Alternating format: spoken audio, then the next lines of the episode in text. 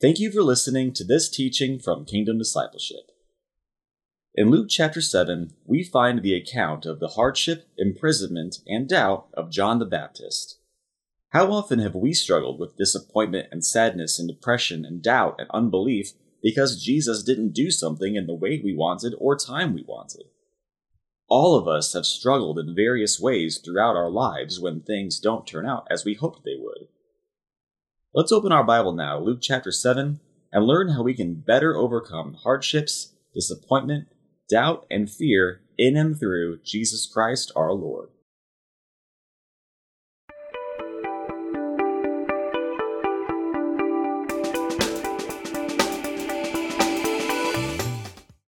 Well, good afternoon and welcome to another teaching. It is a Sunday afternoon here in Texas, and hopefully, y'all are just loving on Jesus spending time with Jesus, growing to know Jesus. As we say every time, there's nothing more beneficial or edifying in our lives than spending time with Jesus, spending time in prayer, spending time in thanksgiving, just thanking Him for all the goodness and favor and blessings on your life, spending time in praise and worship, spending time in fellowship with other believers. Um, but above all, spending time in the scriptures, in the Word of God spending time in your Bible is the greatest way to grow to know Jesus. As you grow to know his word, study the scriptures, meditate on the scriptures, memorize the scriptures, but above all, obey the scriptures, right? And for us to repent where we fall short. So, this is how we grow to know Jesus and grow to walk with him more intimately. And as we grow to walk with him more intimately, the whole the whole relationship becomes more energized, more exciting, and more fulfilling.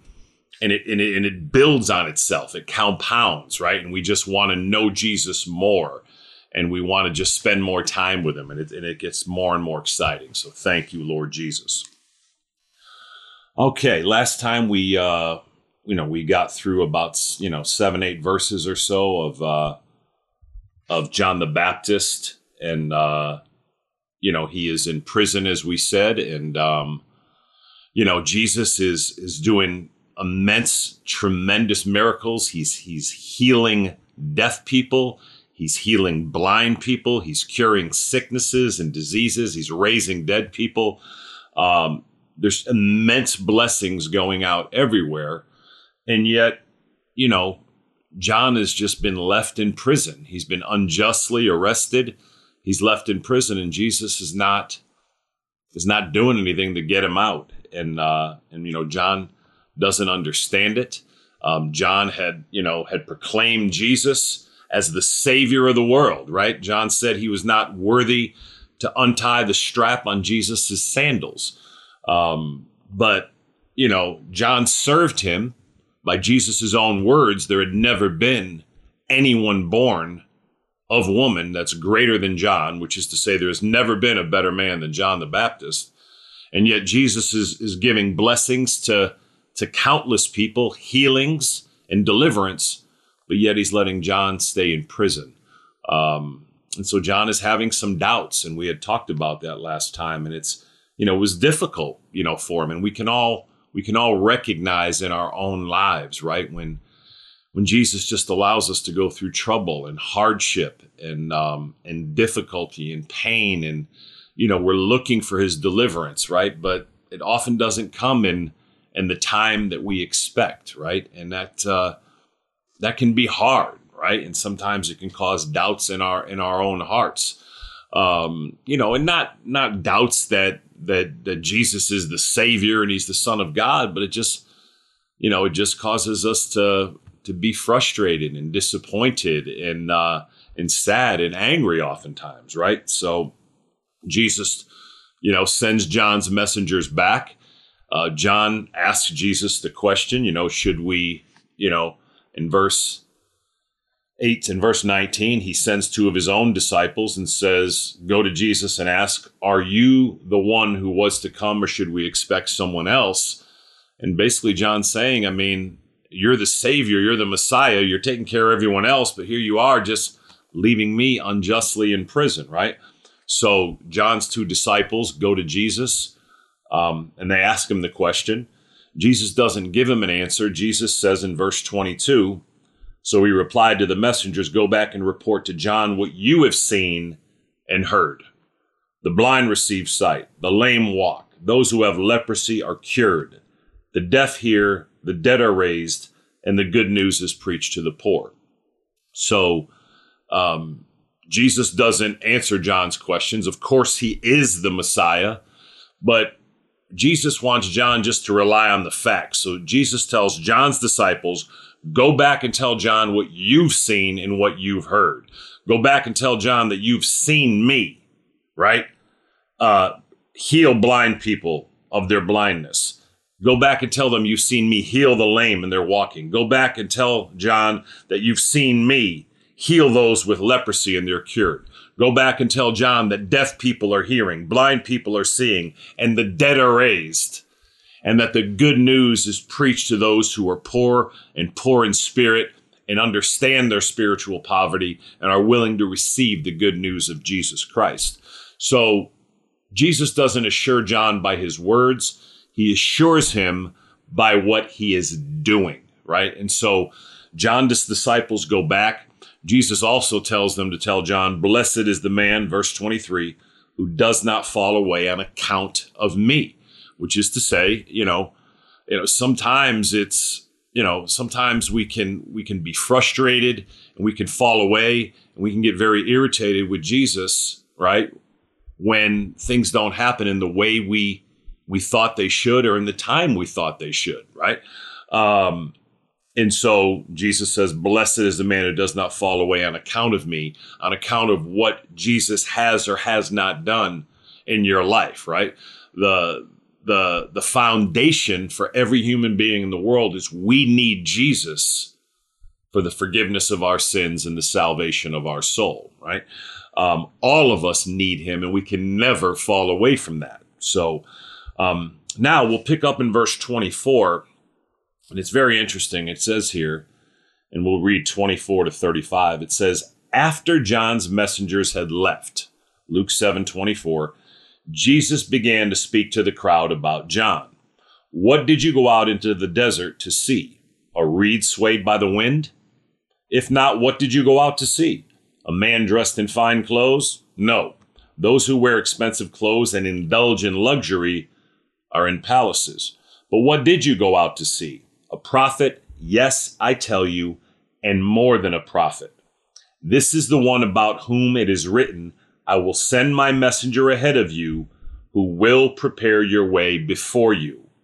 I tell you, among those born of women, there is no one greater than John. Yet the one who is least in the kingdom of God is greater than he. Thank you, Lord Jesus. All right, we'll stop there for now and then we'll pick up and do 29 to, to 35 here when we're finishing up. So, Father, we do thank you for your word. We thank you for the scriptures. We thank you for our Bible, Father. We thank you that we have the living word of God to feed our spirit and feed our soul.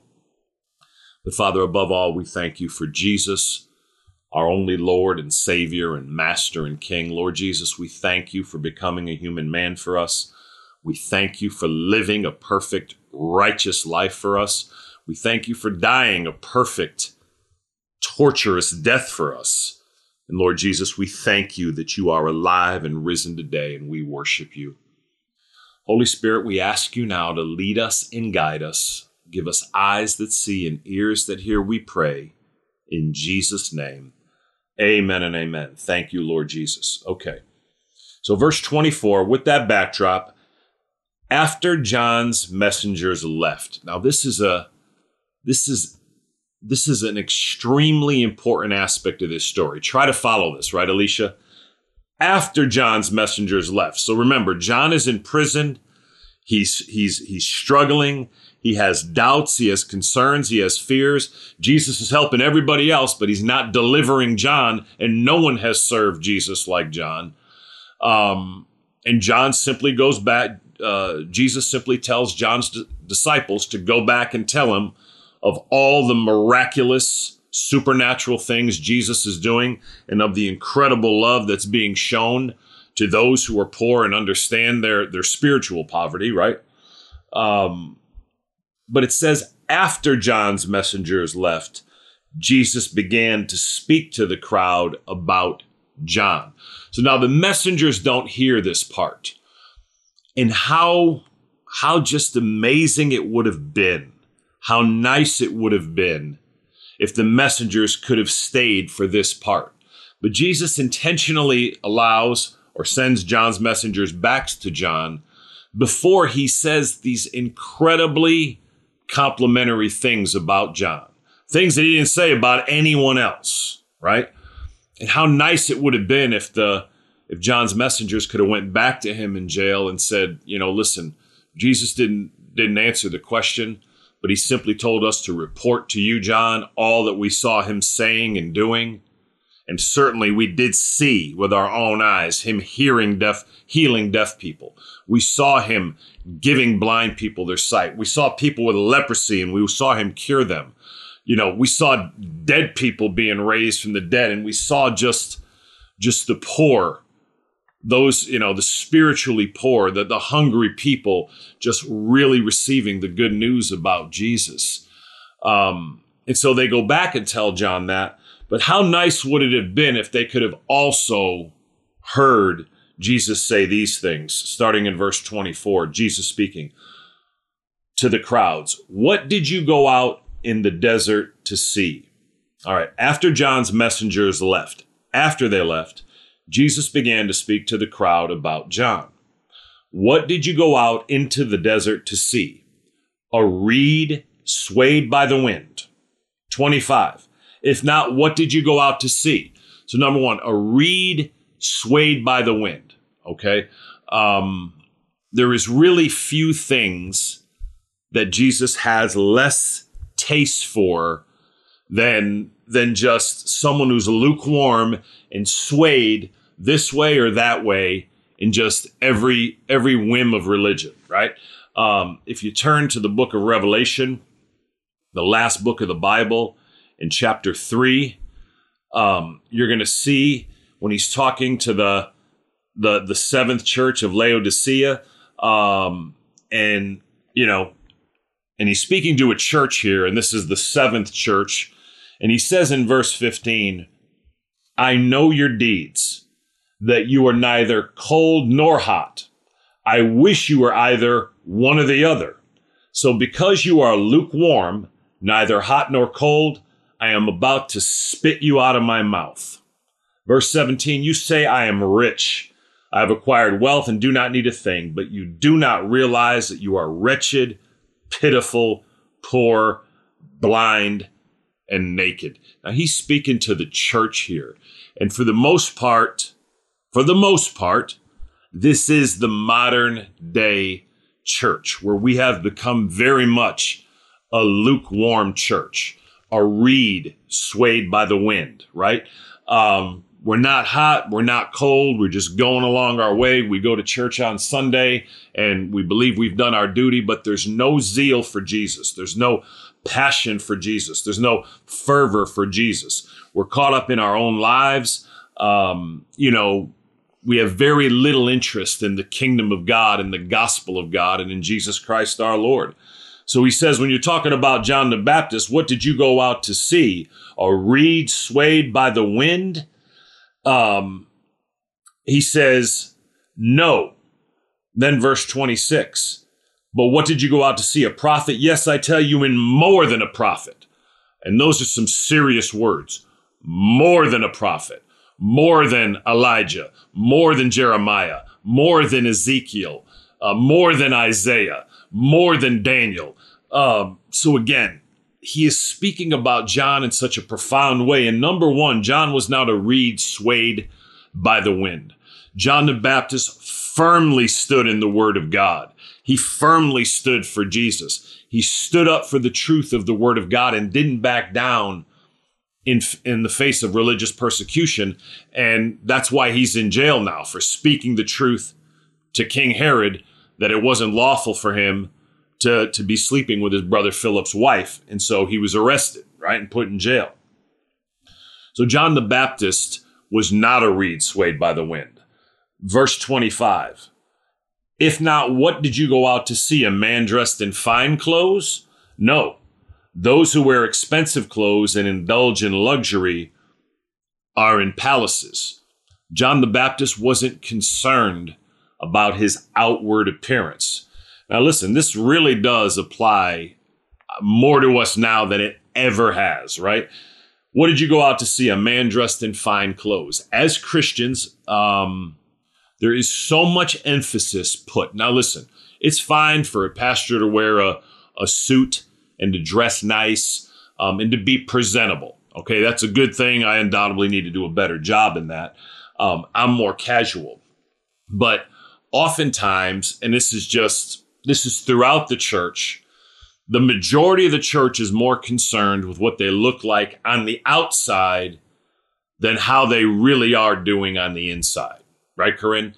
Meaning, again, we ought to be presentable. We shouldn't go to, you know, go to church just, you know, like an unmade bed with our hair messed up and, you know, face dirty and all that stuff.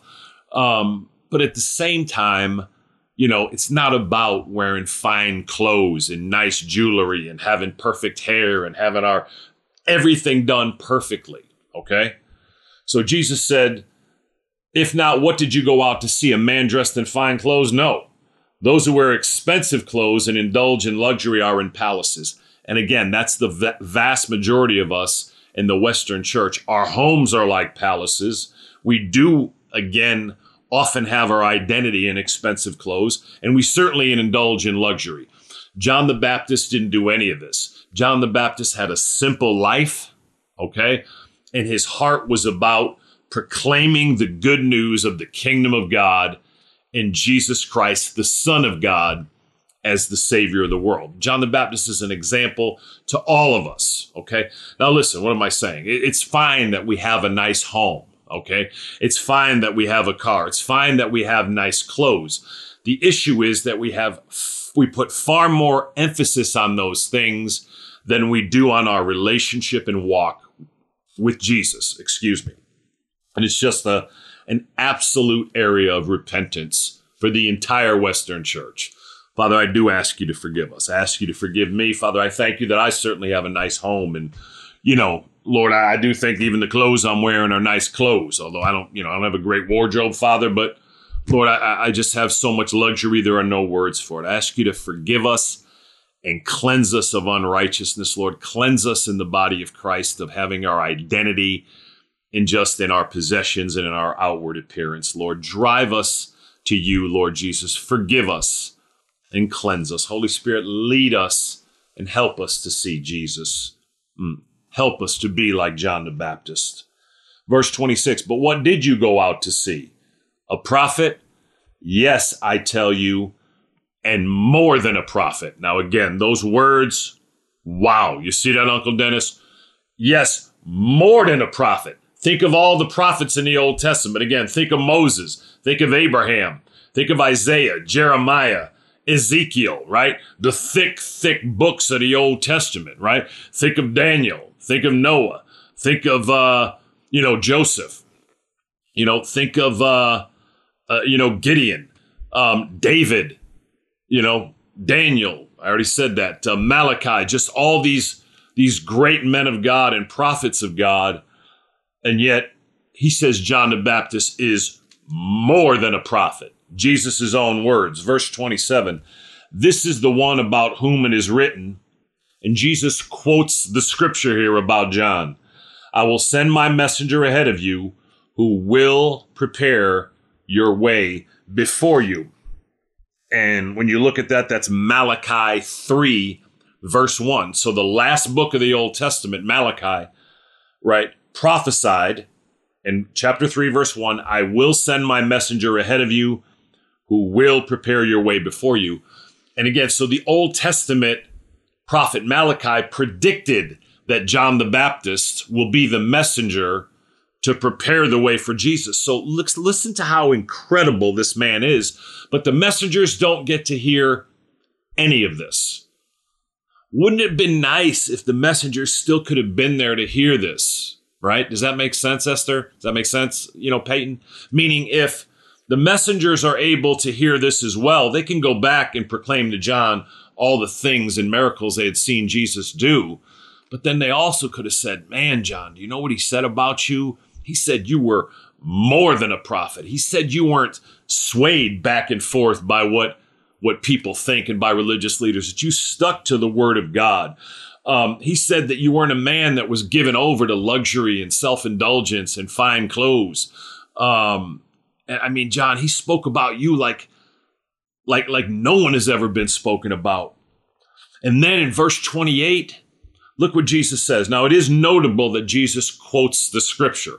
You notice that Jesus holds the Old Testament, David, um, as the Word of God. In verse 27, you know, Jesus quotes the Old Testament as the Word of God. Jesus is consistently quoting the scriptures as the Word of God, which is, of course, they are, right? But look at verse 28.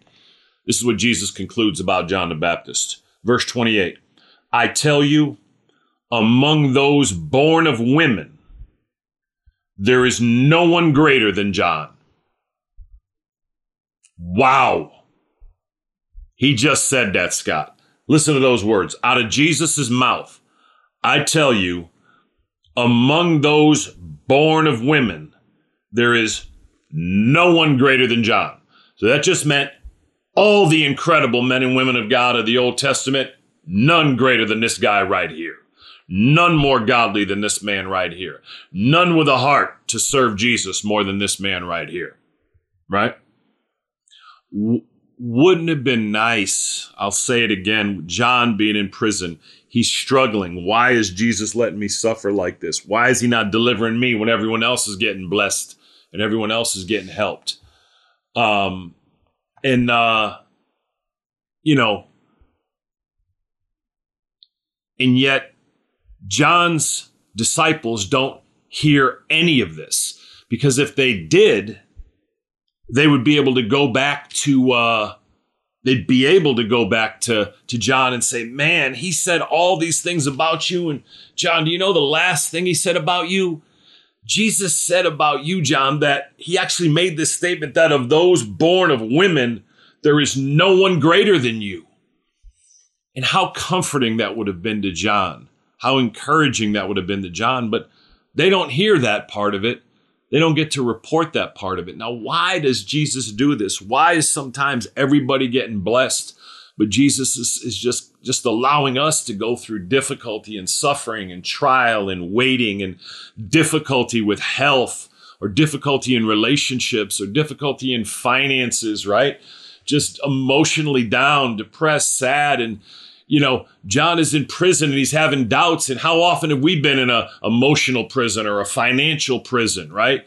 Or, you know, and just, uh, just down, or we've just been, just imprisoned by bad health and sadness and not feeling good. And he just and he just doesn't move in the way we want or in the times we want or in the manner we want. It's just uh i don't know it's just so difficult right?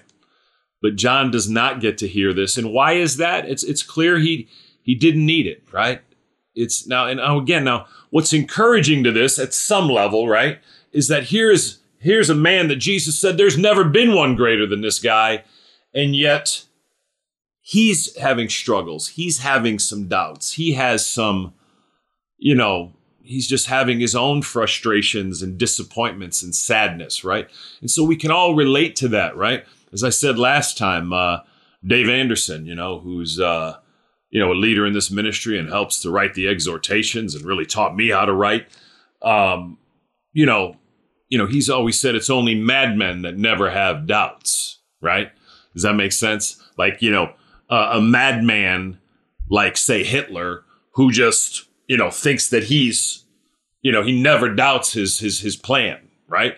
It's, you know, that, you know, as as people, obviously we hang on to the truth that Jesus is Lord, right? And absolutely, but none of us are perfect. All of us struggle at times with disappointment and sadness and doubt, right? Um, and we just repent over it, right? Father, I ask you to forgive us for our our doubts and our frustrations and our irritations and our disappointments. Help us, Father, to, to trust in you. Help us, Lord Jesus, to trust in you. So look what Jesus says at the back end of this statement, though, in verse 28. I tell you, among those born of women, there is no one greater than John. Yet, the one who is least in the kingdom of God is greater than he. It's just an interesting statement Jesus put in. What is he talking about there? You know, um, I mean, what is he saying here? Of those born of women, there's not one greater than John. Yet the one who's least in the kingdom of God, you got to go to heaven to find someone greater than John.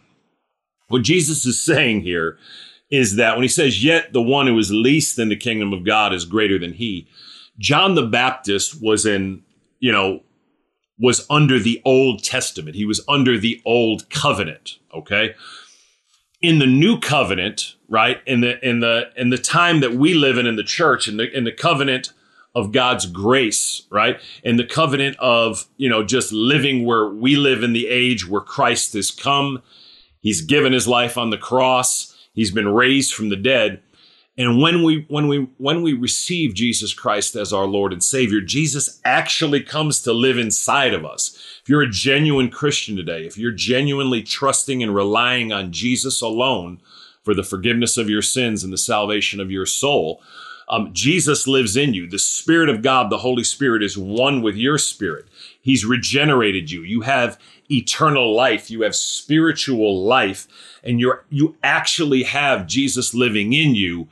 And with Jesus living in you, you in that manner, you are greater than any person that lived in the entire Old Testament because Christ is actually living in us. The Spirit of God is living in us.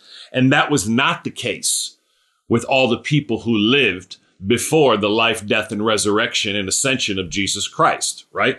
So when he says, Yet the one who is least in the kingdom of God is greater than he, it's not that any of our character is by any means greater than John the Baptist, but by the very fact that the Son of God, Jesus, lives in us and we're one with Jesus, we're married to Jesus, we have the righteousness of Jesus Christ, right? We're the body of Christ, we're the, bo- the bride of Christ, and the Spirit of God, the Holy Spirit, is one with our spirit, right?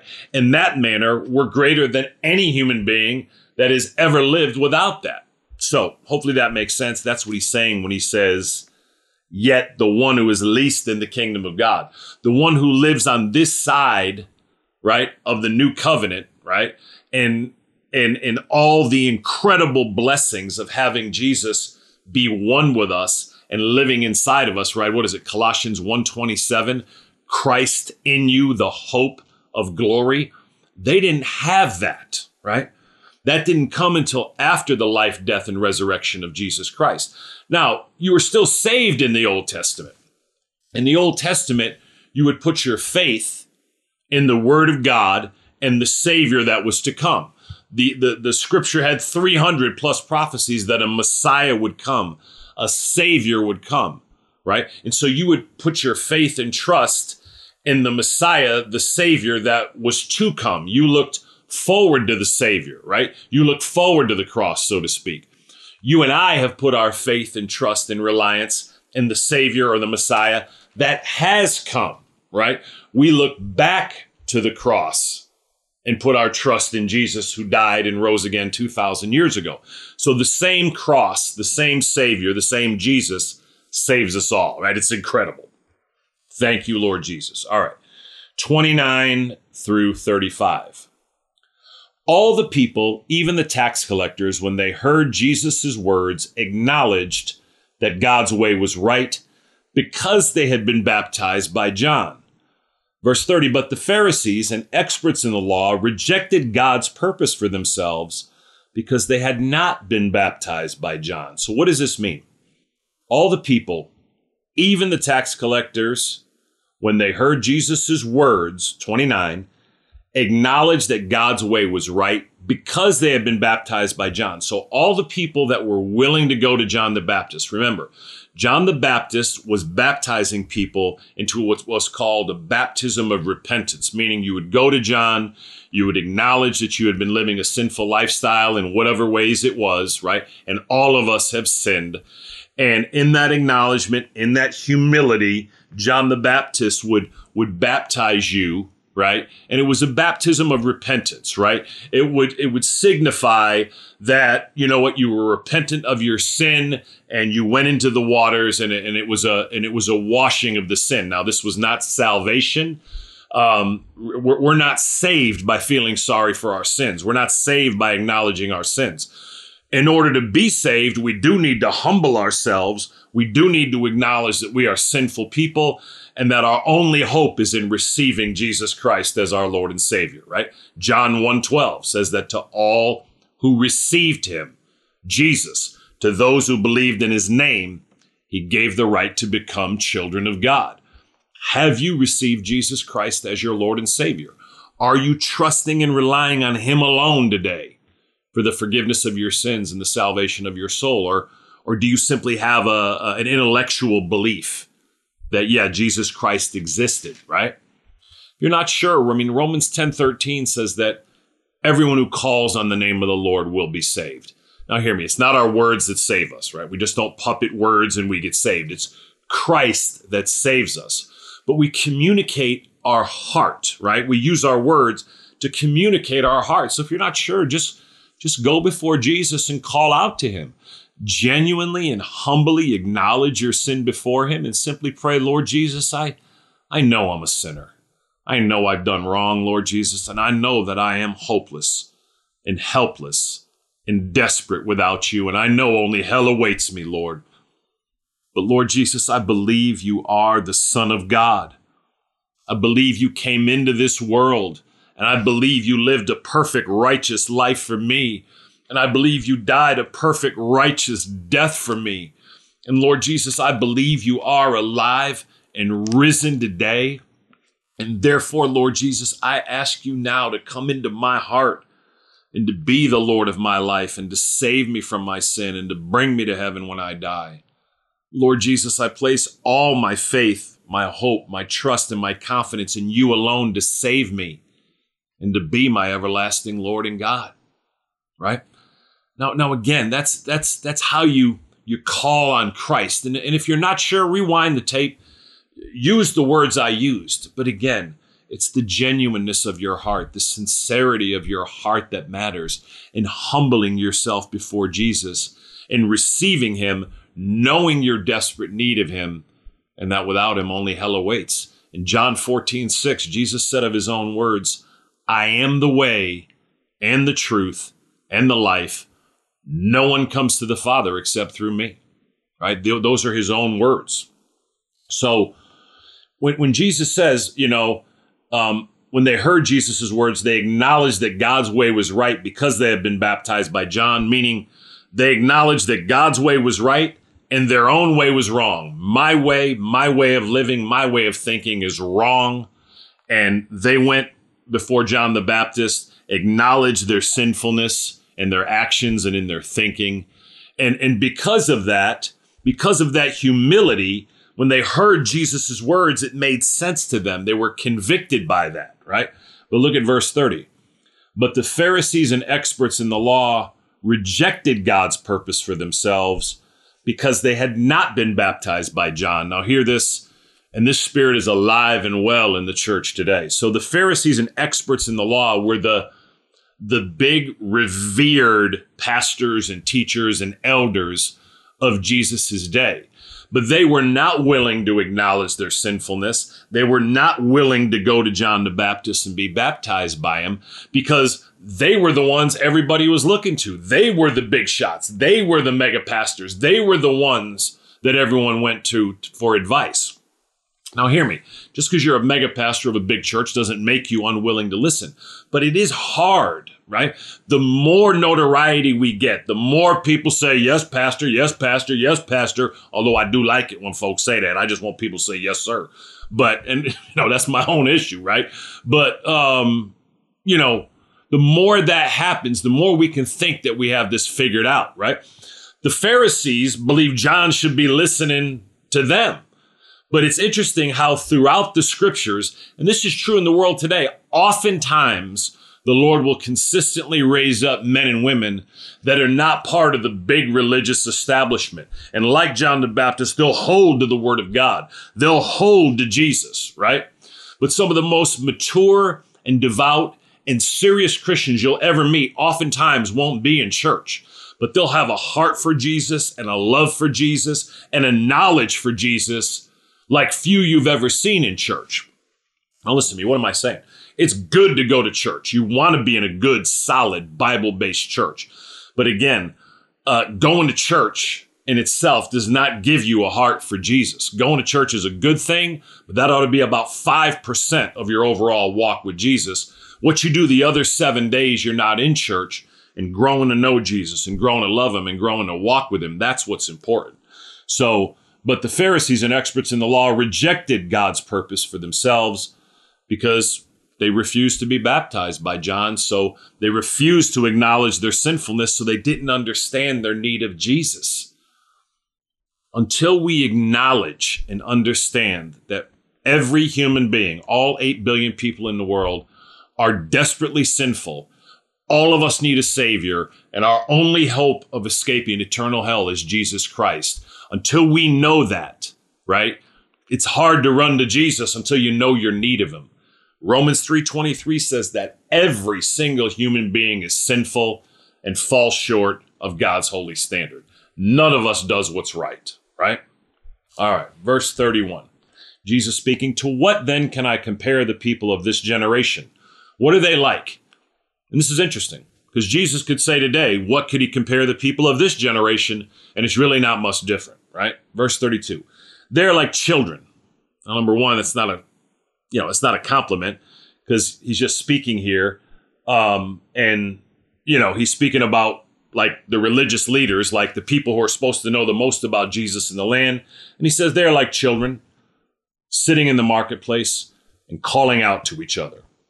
We played the flute for you and you did not dance. We sang a dirge and you did not cry. So it's like children, children who are dancing around and you can't please them, right? What he's saying is that no matter what John did or no matter what he said, and Jesus saying, no matter what I do, this generation is not pleased. They all they do is find a reason to be dissatisfied. And you know, and sometimes we do too much of that as Christians, right? Obviously, there are things that need to be corrected in the church, but we need to be looking at ourselves first, right? There's a million, there are countless things I need to do better. And I need to look at myself, right?